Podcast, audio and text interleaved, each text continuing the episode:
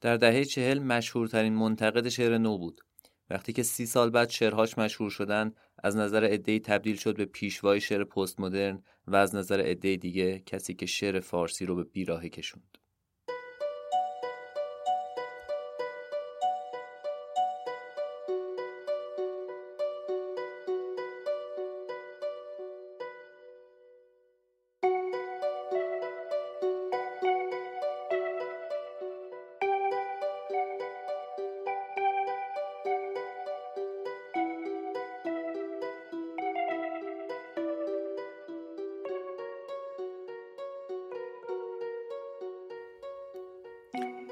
شما دارید به پادکست ریرا گوش می‌کنید.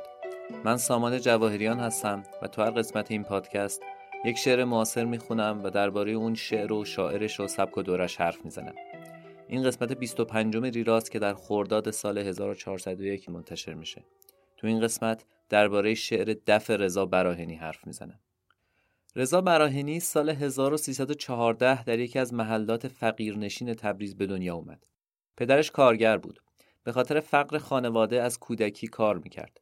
سالهای کودکیش مصادف شد با جنگ جهانی دوم و قحطی ناشی از اون. براهنی در اون سالها شاهد ورود ارتش سرخ شوروی و اشغال ایران بود و چند سال بعد شاهد دوره یک ساله حکومت فرقه دموکرات آذربایجان. در این دوره یک ساله که بعضی از ساکنین ثروتمند تبریز از اونجا فرار کرده بودند، خانواده براهنی موقتا در خانه یکی از این خانواده های ثروتمند زندگی کرد. ولی با پایان حکومت فرقه دموکرات و برگشت صاحبان اصلی خانه اونها دوباره به محله خودشون برگشتن. در این یک سال موقتا ترکی زبان رسمی همه جا از جمله مدرسه و کتابهای درسی شد. این هم با پایان حکومت فرقه دموکرات به وضع سابق برگشت و فارسی زبان رسمی شد. براهنی تحصیلاتش رو در همون تبریز ادامه داد. پدرش وضع مالی خوبی نداشت. خود براهنی تا 18 سالگی کار می‌کرد و یکی از ثروتمندان تبریز خرج تحصیل او و برادرش رو تقبل کرد. بعد از اینکه لیسانس زبان ادبیات انگلیسی رو از دانشکده ادبیات تبریز گرفت برای مدت دو سال به ترکیه رفت و از دانشگاه بین المللی استانبول دکترای زبان ادبیات انگلیسی گرفت بعد از بازگشت به ایران پای براهنی کم کم به محافل روشنفکری تهران باز شد و با چهرههایی مثل جلال آل احمد، سیمین دانشور، مهدی اخوان سالس، احمد شاملو و فروغ فرخزاد آشنایی پیدا کرد. در این بین مخصوصا آل احمد روی او تأثیر قابل توجهی گذاشت. براهنی شروع به نوشتن مقالاتی تو نشریات ادبی کرد و کم کم تبدیل به چهره‌ای مهم و تأثیرگذار در زمینه نقد شعر شد. اوج فعالیت مطبوعاتی او مربوط به سالهای 42 تا 52 میشه که در مجله فردوسی می نوشت. براهنی از ادبیات متعهد و اجتماعی به شدت دفاع می کرد. علاوه بر اون با دانشی که از تحصیل در رشته ادبیات انگلیسی به دست آورده بود مفاهیم جدیدی رو وارد نقد فارسی کرد مثلا با مقاله شکل ذهنی در شعر برای اولین بار مسئله ساختار و ساختمان شعر رو مطرح کرد. اهمیت براهنی در تاریخ نقد شعر فارسی چیزیه که تقریبا همه قبول دارن حتی کسانی که جنبه های دیگه کار او رو تایید نمی‌کنن. مثلا نادر نادرپور می‌گفت علیرغم ادعای خود براهنی شاعری ضعیفترین استعدادشه ولی در این حال او رو بنیانگذار نقد ادبی مدرن فارسی می‌دونست.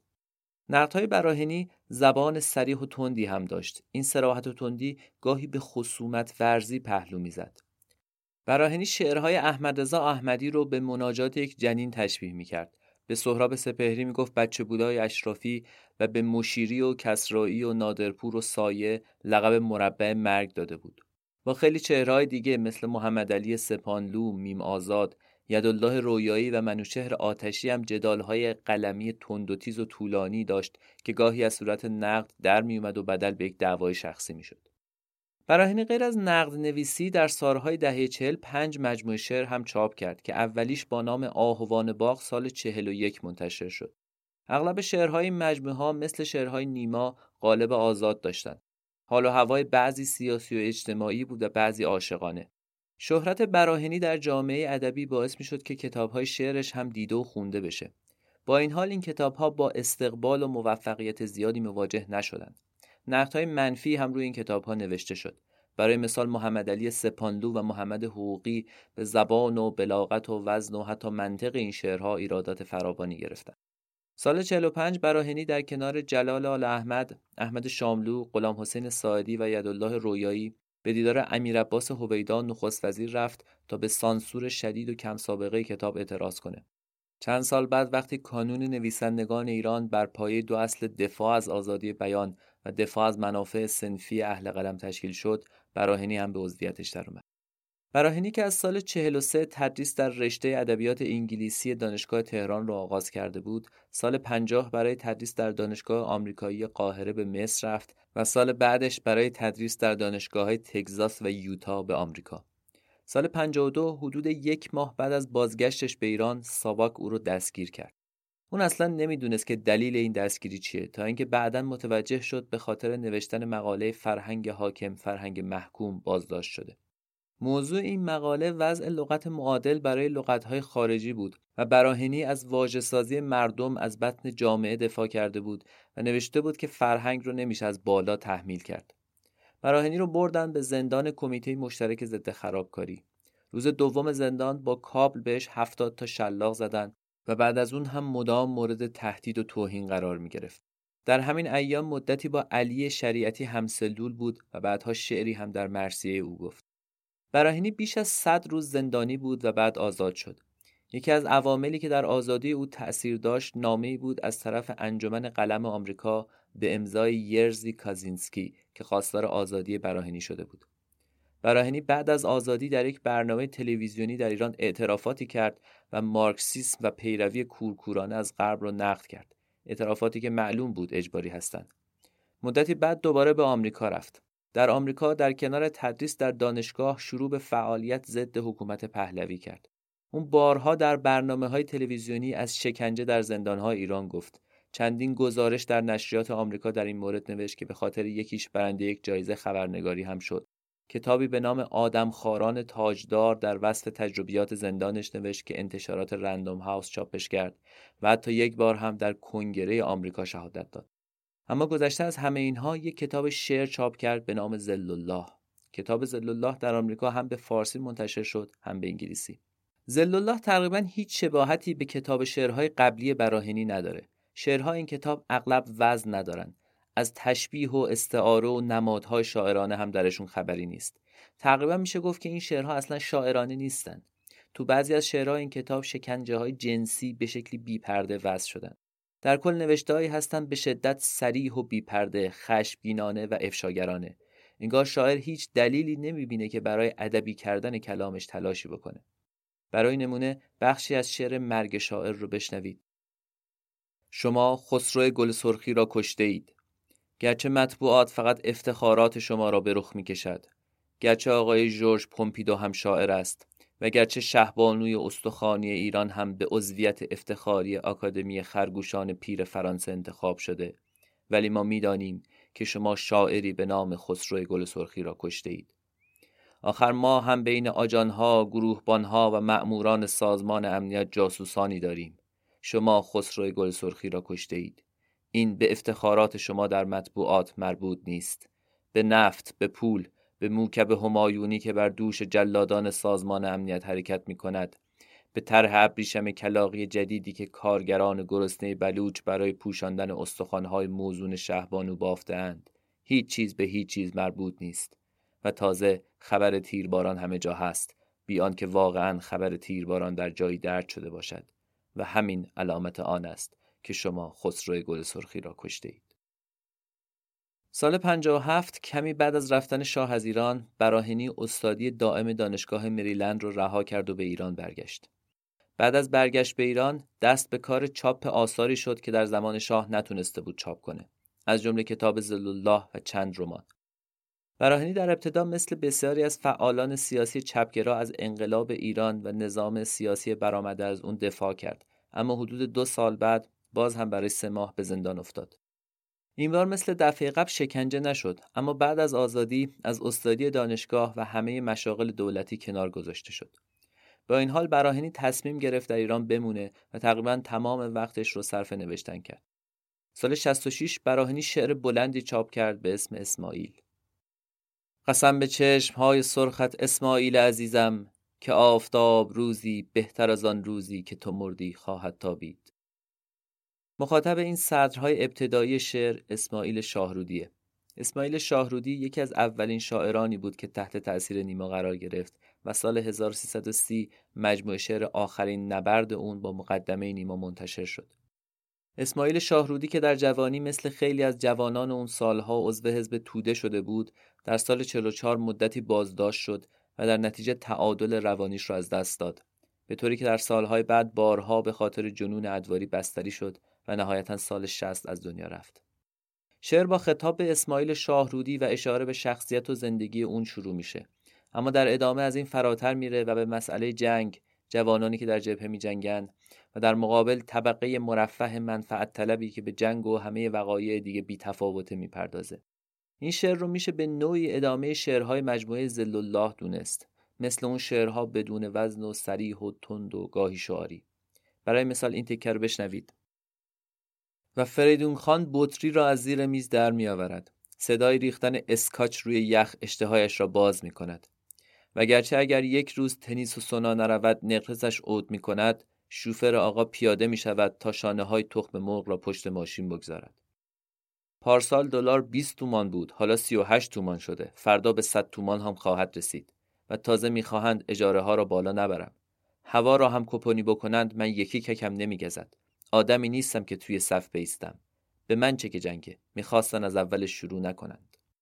و جوان ما در خوزستان میمیرد و در الهیو و در روس باد از میان شاخه های تازه گل کرده میگذرد.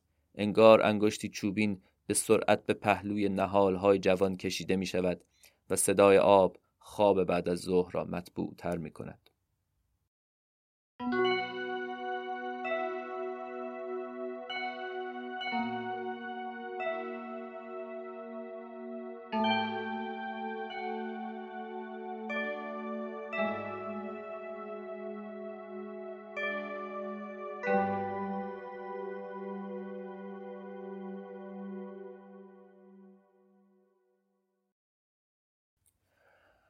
وجود همه این کتاب های شعر تا دهه هفتاد براهنی همچنان شاعر مطرحی نبود و در جامعه ادبی به عنوان منتقد شناخته می‌شد. و از موقعی تغییر کرد که براهنی از سال 71 شروع به برگزاری یک سری کارگاه در زیرزمین خونش کرد و در کنار مطرح کردن مباحث تئوری نوع خاصی از شعر رو ارائه داد که بسیاری از شاگردان اون کارگاه رو تحت تاثیر قرار داد و به دنبال خودش کشوند. نمونه های از اون شعرهای براهنی رو میشه در کتاب خطاب به پروانه ها خوند که سال 74 منتشر شد. این کتاب مؤخره هم داشت به نام چرا من دیگر شاعر نیمایی نیستم که سعی می کرد مبانی نظری شعرش رو توضیح بده. مباحث تئوریکی که براهنی تو کارگاههاش راجع بهشون صحبت می کرد از نظریات نیچه شروع شد و به تئوری پردازهای پست مدرن مثل دریدا ختم شد. حاصل عملی این کارگاه ها هم نوع خاصی از شعر بود که به قول خود براهنی اساسش بر تجاوز از قواعد دستوری برای ایجاد بیان مستقل شاعران است. برای توضیح این مسئله باید به نظریات فرمالیست های روس برگردیم. فرمالیسم مکتبی در نظریه ادبی بود که در نیمه اول قرن بیستم میلادی تو روسیه شکل گرفت و شاید مهمترین مفهومش آشنایی زدایی بود. هر چیزی در اثر تکرار تأثیر خودش رو بر ذهن ما از دست میده. برای خیلی از ما پیش اومده که برای اولین بار آهنگی رو بشنویم و شدیدا تحت تأثیرش قرار بگیریم. ولی بعد از بارها و بارها شنیدنش دیگه برامون تکراری بشه و تأثیرش رو از دست بده. من یادم بار اول که از زیر سردر معروف دانشگاه تهران گذاشتم توجهم حسابی بهش جلب شد. عکس این سردر رو صدها بار دیده بودم ولی هیچ وقت در ابعاد واقعی و از نزدیک و از اون زاویه ندیده بودمش. من هشت سال بعد از اون تو دانشگاه تهران دانشجو بودم و دهها بار دوباره از زیر اون سردر رد شدم. ولی دیگه برام تکراری شده بود.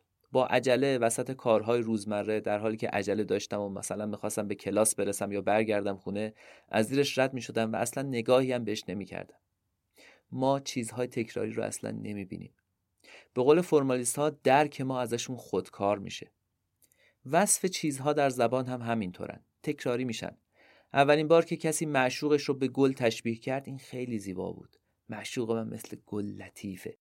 ولی این تشبیه رو بارها و بارها و بارها تکرار کردن طوری که الان دیگه کاملا تکراری و مبتزل شده. اگه به کسی بگی تو مثل گلی دیگه هیچ زیبایی شاعرانه ای نداره. ما اصطلاحی داریم به اسم استعاره مرده یعنی استعاره که در اثر تکرار دیگه حالت استعاریش رو از دست داده. مثلا شما تا حالا اصلا به این فکر کردید که وقتی میگیم فلان واقع رخ داد در این عبارت تشخیصی نهفته است؟ یعنی اون واقع چهره نشان داد. ولی ما اصلا به این فکر نمی کنیم چون درکمون ازش خودکار شده. فرمالیستا می‌گفتن کار شعر و ادبیات اینه که این درک خودکار رو به هم بزنه تعبیرهای مرده رو زنده کنه. کاری کنه که ما دوباره چیزها رو ببینیم انگار برای بار اول میبینیمشون. اونا می‌گفتن شعر رستاخیز کلماته. یعنی باید پدیده ها رو یه طوری بیان کنه که با اون شکل تکراری و خودکار شده فرق داشته باشه. فرمالیستا به این کار می‌گفتن آشنایی زدایی. همه شگردهای شاعرانه در واقع راهی برای آشنایی زدایی هستند وقتی به کلام وزن و قافیه میدیم از کلام معمول متمایز میشه. وقتی یه تشبیه تازه به کار می‌بریم مخاطب پدیده آشنا و تکراری رو طور تازه‌ای می‌بینه. یکی از راه های آشنا زدایی هم هنجارگریزی دستوریه. یعنی شاعر برای اینکه کلامش از کلام معمولی متمایز بشه آمدانه قواعد دستوری رو نقض می‌کنه. این رو میشه حتی در شعر قدیم هم دید ولی تو شعر معاصر کاربردش خیلی وسیع تر شده. مثلا وقتی نیما ترتیب اجزای گروه رو به هم می‌زنه و به جای تن گرمش میگه تنش گرم داره هنجارگریزی دستوری می‌کنه. با تنش گرم بیابان دراز مرده را ماند در گورش تنگ. با دل سوخته من ماند. به تنم خسته که می سوزد از حیبت تب. هست شب آری شب.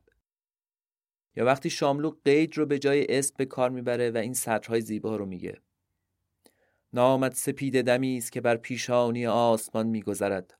متبرک باد نام تو و ما همچنان دوره می‌کنیم.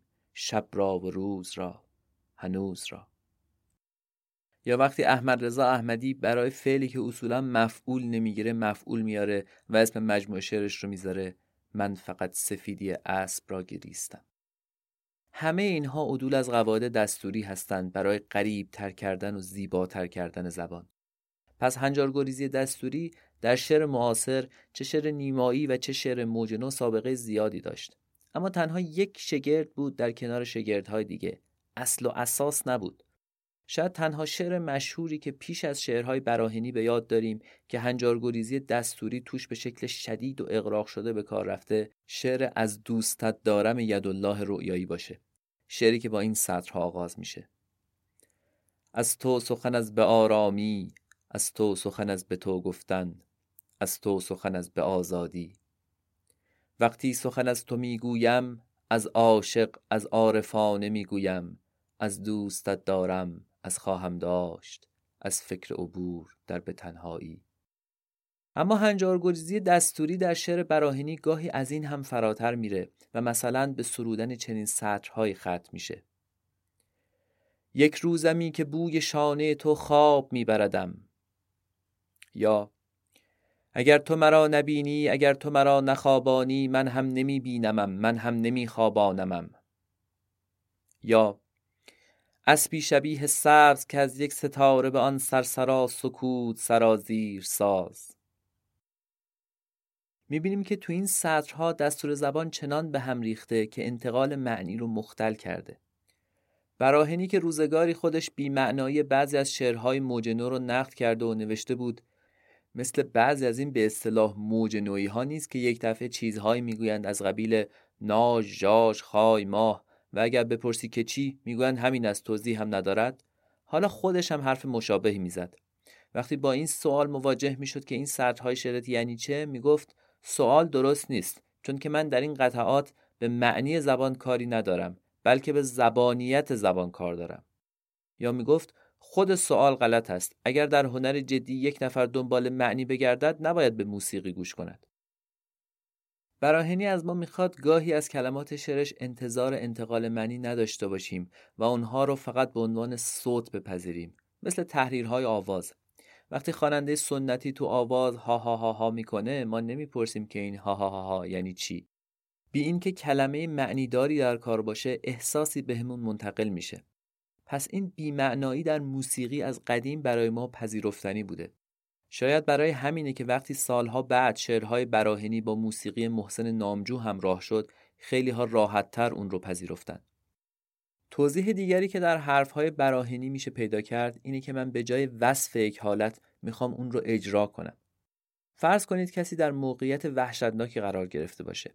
بعدا ممکنه برای دوستش تعریف کنه که من از ترس زبانم بند اومده بود.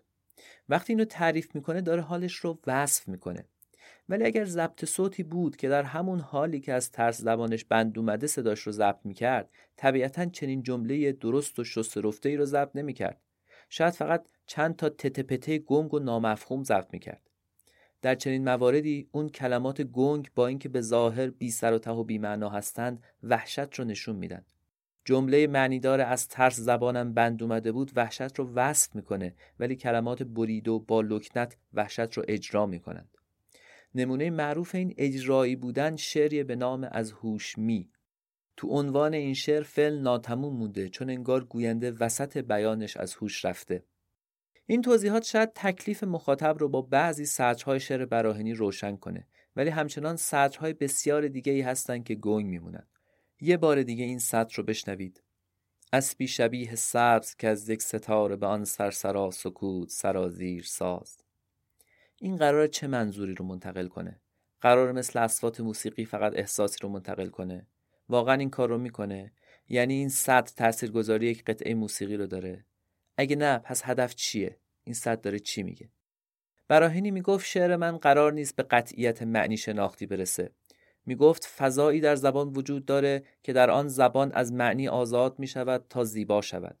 یا راجع به بعضی جملات شعرش می‌گفت چنین جمله ای ارجاع بیرونی ارجاع واقعی ندارد چنین جمله ای فقط در زبان وجود خارجی دارد براهنی از اصطلاح خودارجایی استفاده می کرد. این اصطلاح رو در اصل رومن یاکوبسن زبانشناس بزرگ روس آمریکایی وضع کرده.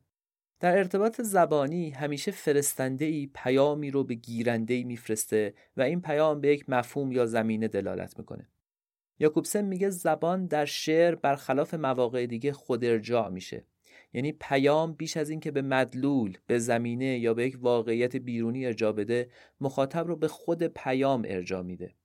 وقتی کسی خلاصه اتفاقات یک روزش رو برای کسی دیگه تعریف می‌کنه اون اتفاقات مهمن نه اون جملات برای همین اگه بهش بگی که دوباره تعریف کن عین همون جملات رو تکرار نمی‌کنه ولی اگر به کسی بگین که بیت اول دیوان حافظ چیه باید دقیقا بگه الا یا ایها الساقی ادر کأسن و ناول ها که اشقاسان نمود اول ولی افتاد مشکل ها نه یک کلمه کم نه یک کلمه زیاد. اینجا خود جمله خود کلمات مهمن. اگر چیزی رو کم و زیاد کنیم شعر به هم می‌خوره. به این معنی زبان شعر خود ارجاعه. ولی براهنی از این اصطلاح استفاده می‌کنه تا بیمعنایی یا دست کم ابهام معنایی شعرش رو توجیه کنه.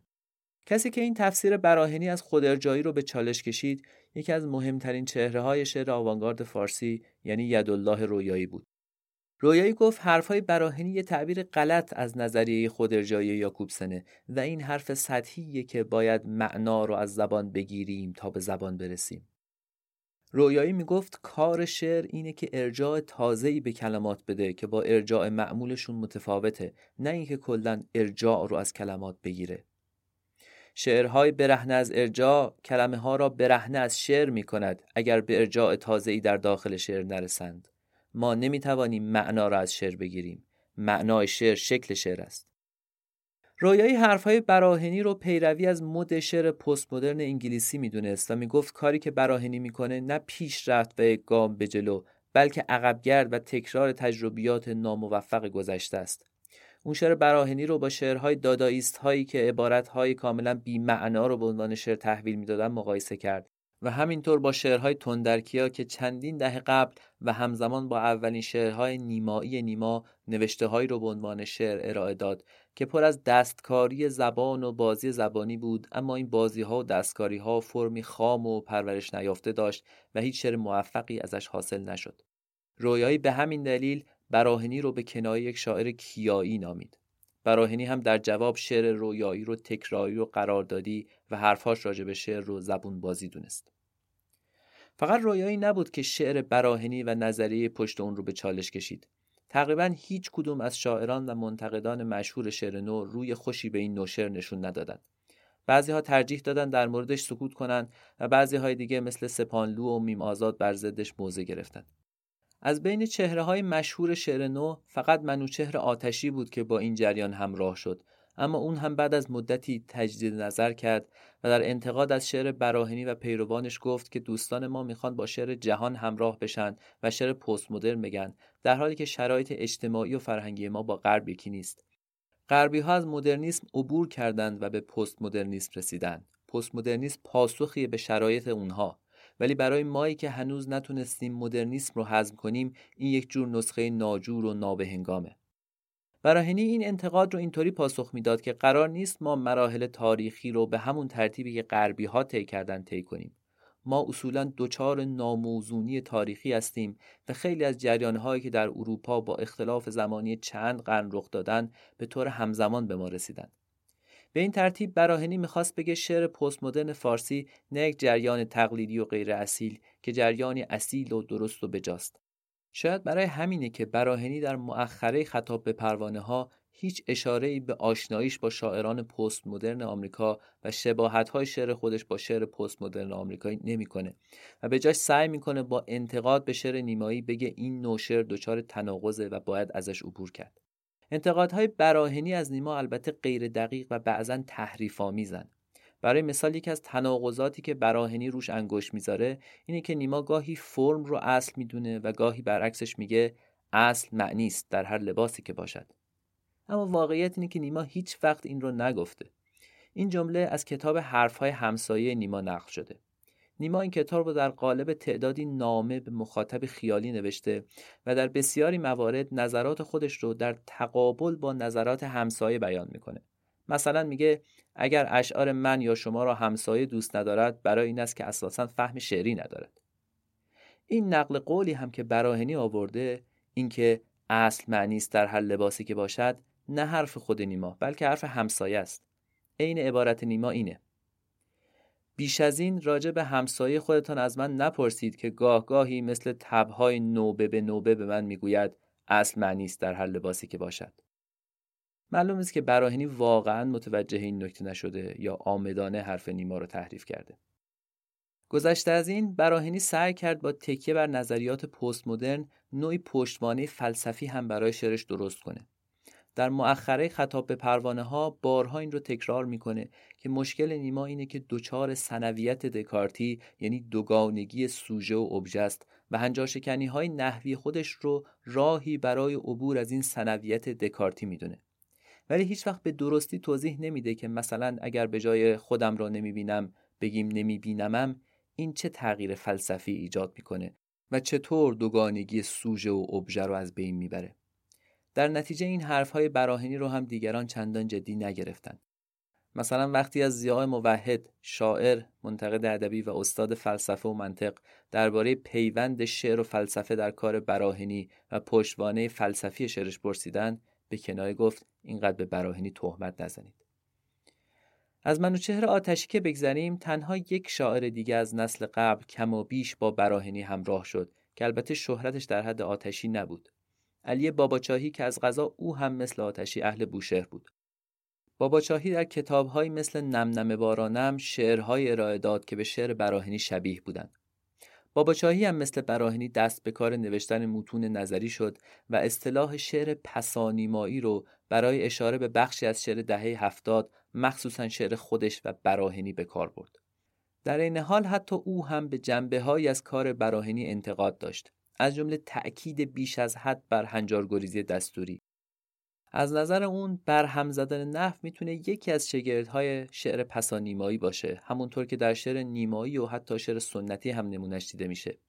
باباچایی بعد از نقل چند نمونه مشهور از هنجارگریزی های براهینی می نویسه شعر پسانیمایی معتقد است که این اقدام شورشگرانه و گاه خرابکارانه اگر حاصل یک ضرورت زبانی ناگزیر و برآمده از اسیان درون و حس و شهود شاعرانه نباشد راه به جایی نخواهد برد شعر پسانیمایی بر محورهای مختلفی متکی است و نحو ستیزی را هم یک اصل قطعی و مسلم نمی‌داند نهایت اینکه نحو ستیزی می‌تواند نقشی همچون آشنایی زدایی را در عرصه یک متن یا شعر به عهده گیرد چرا که تصور نحو ستیزی و نحو زدایی در سراسر یک متن قدری محال و البته مزهک می نماید. نکته دیگه شعرهای کتاب خطاب به پروانه ها غیر سیاسی شدن شعر براهنی بود. براهینی می‌گفت شعر فارسی تا حالا همیشه ابزار بوده. ابزار بیان یک چیز دیگه. از عرفان بگیر تا سیاست. اون می‌گفت شعر فارسی از این همه مسائل اجتماعی و تاریخی و عقیدتی که به علت خفقان جامعه بهش تحمیل شده خسته است.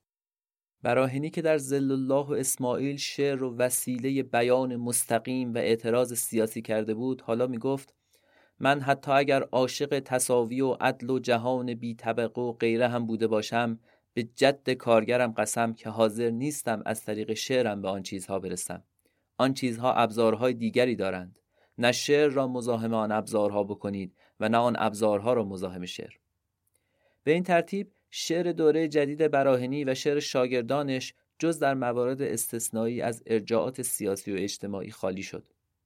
براهنی که پیشتر سعی می‌کرد با استبداد حکومت به جنگه و سرکوب و شکنجه را آشکار کنه حالا به این قانع شده بود که دستور زبان رو به هم بریزه و می‌گفت جمله و نحو خودکامه شدند یا باید آن را کاملا تازه کرد یا باید آن را شکست طوری که فقط خاطره ای از آن در ذهن بقیه ساختارهای شعر بماند. یا باید رهایش کرد و یا باید از آن به عنوان یکی از اجزای بیان شعر استفاده کرد. یعنی اول ردش کرد و بعدا گذاشت به صورت دموکراتیک در شعر شرکت کند. هرچه که بود براهنی بر نسلی از شاعران جوان دهه هفتاد شمسی تأثیر شدیدی گذاشت. شاعرانی که بعضی هاشون شاگرد مستقیم کارگاه های براهنی بودند و اغلب به شدت تحت تأثیر نظریات پست مدرن قرار گرفته بودند. این شاعران که تعدادشون هم زیاد بود کتاب های شعر زیادی منتشر کردند و در مطبوعات حضور خیلی پررنگی داشتند. اما شعرشون مثل شعر خود براهنی در اون دهه مخاطب بسیار محدودی داشت. الان هم بعد از گذشت بیشتر از 20 سال گرچه خود براهنی به شهرت بیشتری رسیده ولی چیز قابل توجهی از اون همه مجموعه شعر شاعران آوانگارد دهه هفتاد به یاد نمونده شاید چون اغلب این شاعران دچار یک جور تئوری زدگی بودند شمس آقاجانی که یکی از مشهورترین شاگردان کارگاه براهنی بود و چندین مقاله هم در توضیح شعر براهنی نوشت درباره حجوم تئوری های جدید و تأثیرش روی شاعران دهه هفتاد گفته در کنار وجوه مثبت این تحولات که موضوع بحث های بعدی ماست بخش منفی قضیه برداشت های غلط، سطحی، عجولانه، هیجان زده، سانتیمانتال و بعضا از سر تفنن بسیاری از کسانی است که می‌خواستند و می‌خواهند این راه را یک شبه طی نمایند. در نتیجه ملغمه ای از حرفها و حرکات عجیب و غریب که نه ریشه در جایی دارند و نه از سر ضرورتی برمیخیزند فضای شعری را در مواقع زیادی پرتمتراغ و بیحاصل جلوه داده است حتی بعضی وقتها غلبه مباحث نظری بر آثار خلاقه به خوبی احساس می‌شد و این تئوری ها بودند که پیشا پیش آثار هنری حرکت می کردند. انگار این وظیفه شعر است که خود را بر نظریات موجود منطبق کند. در این میانه آدم های زیادی ناتوانی های خود را پشت سر این عناوین و اسامی پنهان کردند و یا از روی سادگی و ذوق زدگی فکر کردند از این طریق می توانند به آسانی به نوعی هویت اجتماعی دست بیابند. رضا براهینی در میانه دهه هفتاد یک بار دیگه از ایران مهاجرت کرد و این بار به کانادا رفت. در کانادا چند سالی در دانشگاه تدریس کرد و طی سالهای 2001 تا 2003 رئیس انجمن قلم کانادا بود. براهنی در سالهای اقامتش در کانادا با وجود دوری از ایران گاهی با نشریات داخل ایران مصاحبه می کرد و دورادور در فضای فرهنگی ایران حضور داشت. یک بار هم درباره وقایع بعد از انتخابات ریاست جمهوری سال 88 بیانیه داد و اعلام موضع کرد. او که سالهای پایانی عمرش رو دچار فراموشی شده بود نهایتا در پنجم فروردین 1401 در تورنتو از دنیا رفت و همونجا به خاک سپرده شد.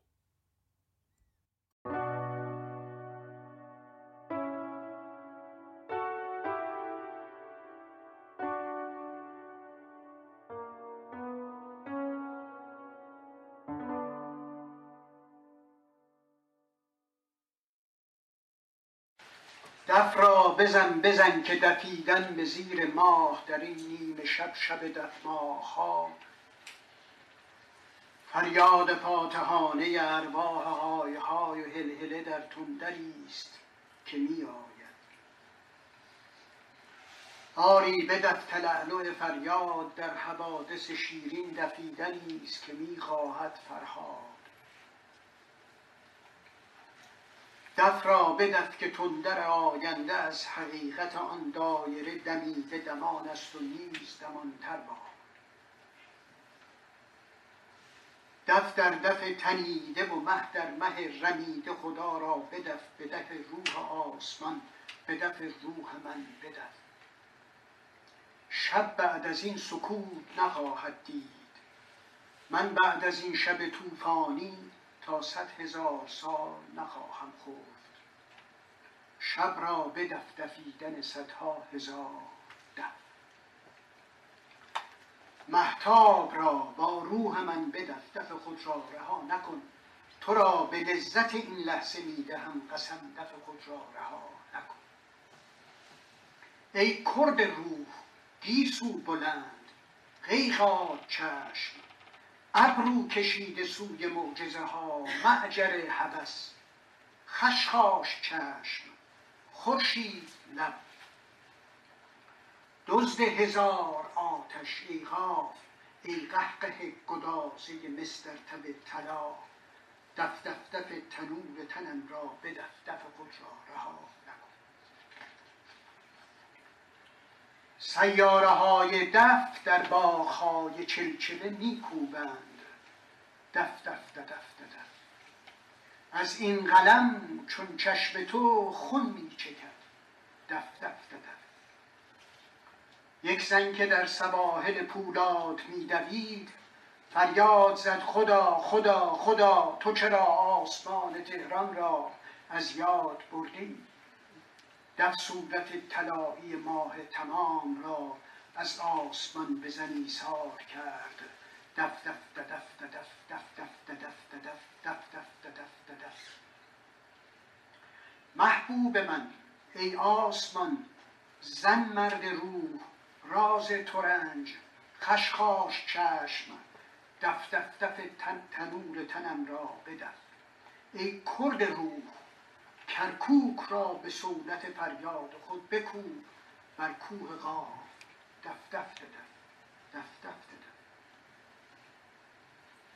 سیمرغ جان به دف دف البرز را به دف دفینه ارواح سنگ را بیدار کن. البرز را بیدار کن. دف دف دف دف دف دف دف دف ارواح سنگ گشته اجداد خواب را بیدار کن سیمرغ جان بیداد کن دف دف دف دف دف دف دف دف دف دف دف وقتی که بر سهاری یاقوتی دف دف دف است که میکوبد طالع شوید بر من و بر شانه های من ای سینه های دف دف دف دف است که میکوبد انگشت ارغوان با مشتی از عطر و اصل دف دف دف است دف دف دف است که میکوبد. من ساحلم امواج دف دف دف است که میکوبد. خاکم سم سطور دف دف دف است که میکوبد. روح قدیم قونیه در زیر خاک آتش گرفته قونیه بر شانه های خاک. چون ارغوان و لاله دمیده است دف دف دف است که میکوبد بر قونیه آه ای جوان ای ارمدی ای روح دم زدن دف دف دف است که میکوبد بر مولدی. ارمدی یعنی کسی که از ارومیه اومده. یکی از دوستان خیلی نزدیک مولوی ارموی اسم فامیلش بود. من اسم کوچکش یادم اسم کوچک اول خود من ای بابل زبان ای بابل جوان زبانهای اولین. روح قدیم قونیه در زیر خاک آتش گرفته قونیه بر شانه های خاک. چون ارغوان و لاله دمیده است دف دف دف است که میکوبد بر قونیه باد از کمرکش سبلان می‌زند اریب و به دریاچه ای که بر آن قوم ماد اتراق کرده است فرو میریزد دف دف دف است که میکوبد. خورشیدی از سهند سحرخیز می‌زند چشمک بر قله های منتظر کوه ماد و الوند. زرتشت شهرهای کهن در میان ماست دف دف دف است که میکوبد. بر بام های ما شیر شتر بر بام ظهر شطح شراب بر قامت زبان دف دف دف است که میکوبد دریای زنبق است که بر پشت بام ما بیتوته می کند دف دف دف است که میکوبد روی هدف دف دف دف است که میکوبد دف دف دف است دف دف دف است دف دف دف است که میکوبد آهی جوان اجازه بده تا ببوسمت. آن هنجره بوسیدنی است ای ارغوان آهی جوان مشت اصل عطر و اصل بوسیدنی ای هنجره ای ارغوان. دف ماه من به دور جهان چرخ می‌زند. در پشت دف ماه تمام ماه تمام ماه تمام. دف دف دف است که میکوبد اشک و اصل رطل شراب ای آبشار دف ماه من به دور جهان چرخ می‌زند. دف ماه من زن مرد من روی هدف روی هدف. دف را بزن بزن که دفیدن به زیر ماه در این نیمه شب شب زرتشت شرخهای کهن در میان ما. فریاد فاتحانه ارواح های های و هلهله در تندری است که می آید. دف ماه من به دور جهان چرخ می‌زند دفای نور حاله سیاره های سر. از آسمان حیرت گردنها از شانه های شاد تجلی ها سر می پرد. سر می جد سر را دف می زند. دف را سر می زند. شمشیر دف است که سرهای خلق را. از بیخ می زند سر می زند دف می زند آه ای جوان ای ارغوان اون هنجره بوسیدنی است. بوسیدنی سر می‌زنی شمشیر دفدف است که سرهای خلق را. از بیخ می‌زند. دف می‌زنی سر می‌زنی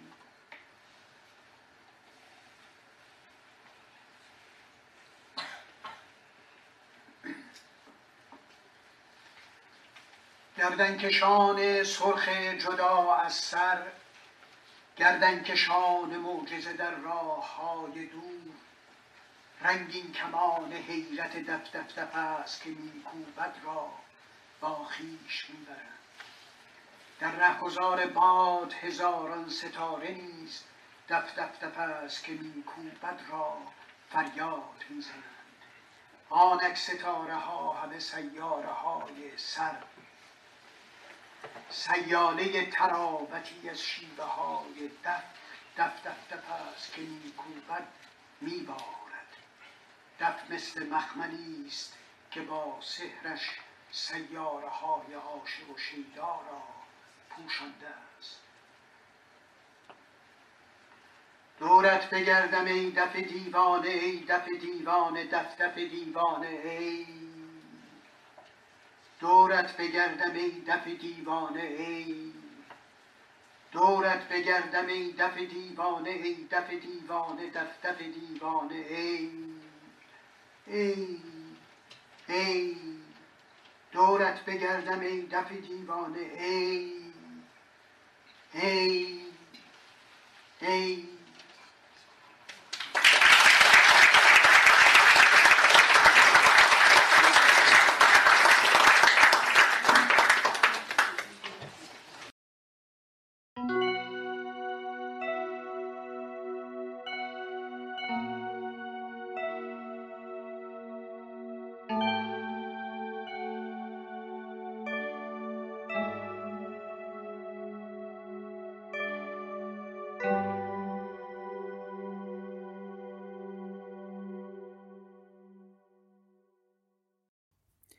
به خاطر ماهیت خاص این شعر که نحوه خوندن درش خیلی مهمه تصمیم گرفتم برخلاف معمول این شعر رو خودم نخونم و با صدای خود شاعر بشنویدش دف مشهورترین شعر کتاب خطاب به پروانه ها و نمونه خوبی برای نشون دادن خصوصیات شعرهای متأخر براهنیه. فضای کلی که شعر برای ما ترسیم می‌کنه دف زدن و رقصیدن در یک شب زیر تابش ماهه. اما زمان و مکان شعر متغیر و مجهوله. تو شعر ما هم اسم تهران رو میشنویم هم قونیه رو هم سبلان رو. از یک طرف با شنیدن اسم تهران به زمان معاصر میاییم و از طرف دیگه با شنیدن قونیه و ارموی که با تصریح خود براهینی اشاره به حسام الدین چلبی یار نزدیک مولوی داره به قرن هفتم هجری پرتاب میشیم. شعر از همون ابتدا زبان نامتعارفش رو به رخ می‌کشه با به کار بردن مستر جعلی دفیدن به جای دف زدن. سطر سوم شعرم نمونه خوبی از همون سطرهایی که معنی قطعی و مشخص ندارند وقتی می‌خونیم یا میشنویم تلعلع فریاد در حوادث شیرین شیرین به نظرمون صفت میاد. ولی وقتی در آخر سطر سرکله فرهاد پیدا میشه در معنی که فهمیدیم شک می‌کنیم. این البته نوعی از ایهامی که از قدیم هم در شعر به کار می‌رفته. سطرهای فراوان دیگری هم در شعر هستند که ارجاع مشخصی ندارند و معلوم نیست قرار ذهن رو به چه سمتی دلالت کنند. مثلا این سطرهای کوتاه پیاپی. شیر شتر بر بام ظهر شطح شراب بر قامت زبان. گاهی با خوندن چنین سطرهایی هر مخاطبی ذهنش دنبال یک تداعی دور میره و همین که در میان بیمعنایی معنای گنگ دوری رو حدس می‌زنه راضی میشه. ولی شاید رفتن به دنبال این معناها از اساس اشتباه باشه. این شعر نمونه از همون اجرایی بودن مورد نظر براهنیه. شعر با ریتمش داره صدای نواخته شدن دف و رقصیدن رو تداعی می‌کنه. بنابراین شاید باید از این شعر همین انتظار رو داشت. همونطور که در گرم و گرم رقص فقط شور حرکت میمونه و معنی فراموش میشه. زیاد موحد که در مجموع براهنی رو شاعر خوبی نمی‌دونه جای گفته که شعر دف رو میپسنده و بهترین شعر این کتاب می‌دونه. چرا که این شعر تونسته صدا و حرکت دف رو از طریق آوای کلمه ها القا کنه. هرچند بعدش همین رو اضافه می‌کنه که این شعر تجربه که در خود این شعر تموم میشه و مثل شعر نیما قابلیت جریان سازی نداره. چیزی که شنیدید قسمت 25 پادکست ریرا بود. پادکست ریرا رو می‌تونید از همه اپلیکیشن های پادگیر بشنوید همینطور از ناملیک و کانال تلگرام ریرا البته پادکست با یک هفته تأخیر روی تلگرام قرار می‌گیره برای دیدن و خوندن مطالب مرتبط می‌تونید ریرا رو در اینستاگرام، تلگرام و توییتر دنبال کنید. شناسه پادکست ریرا توی همه این شبکه ها هست ریرا پادکست. ممنونم از گروه پرسونا که موسیقی پادکست رو ساختن و از شما که به پادکست ریرا گوش می‌کنید.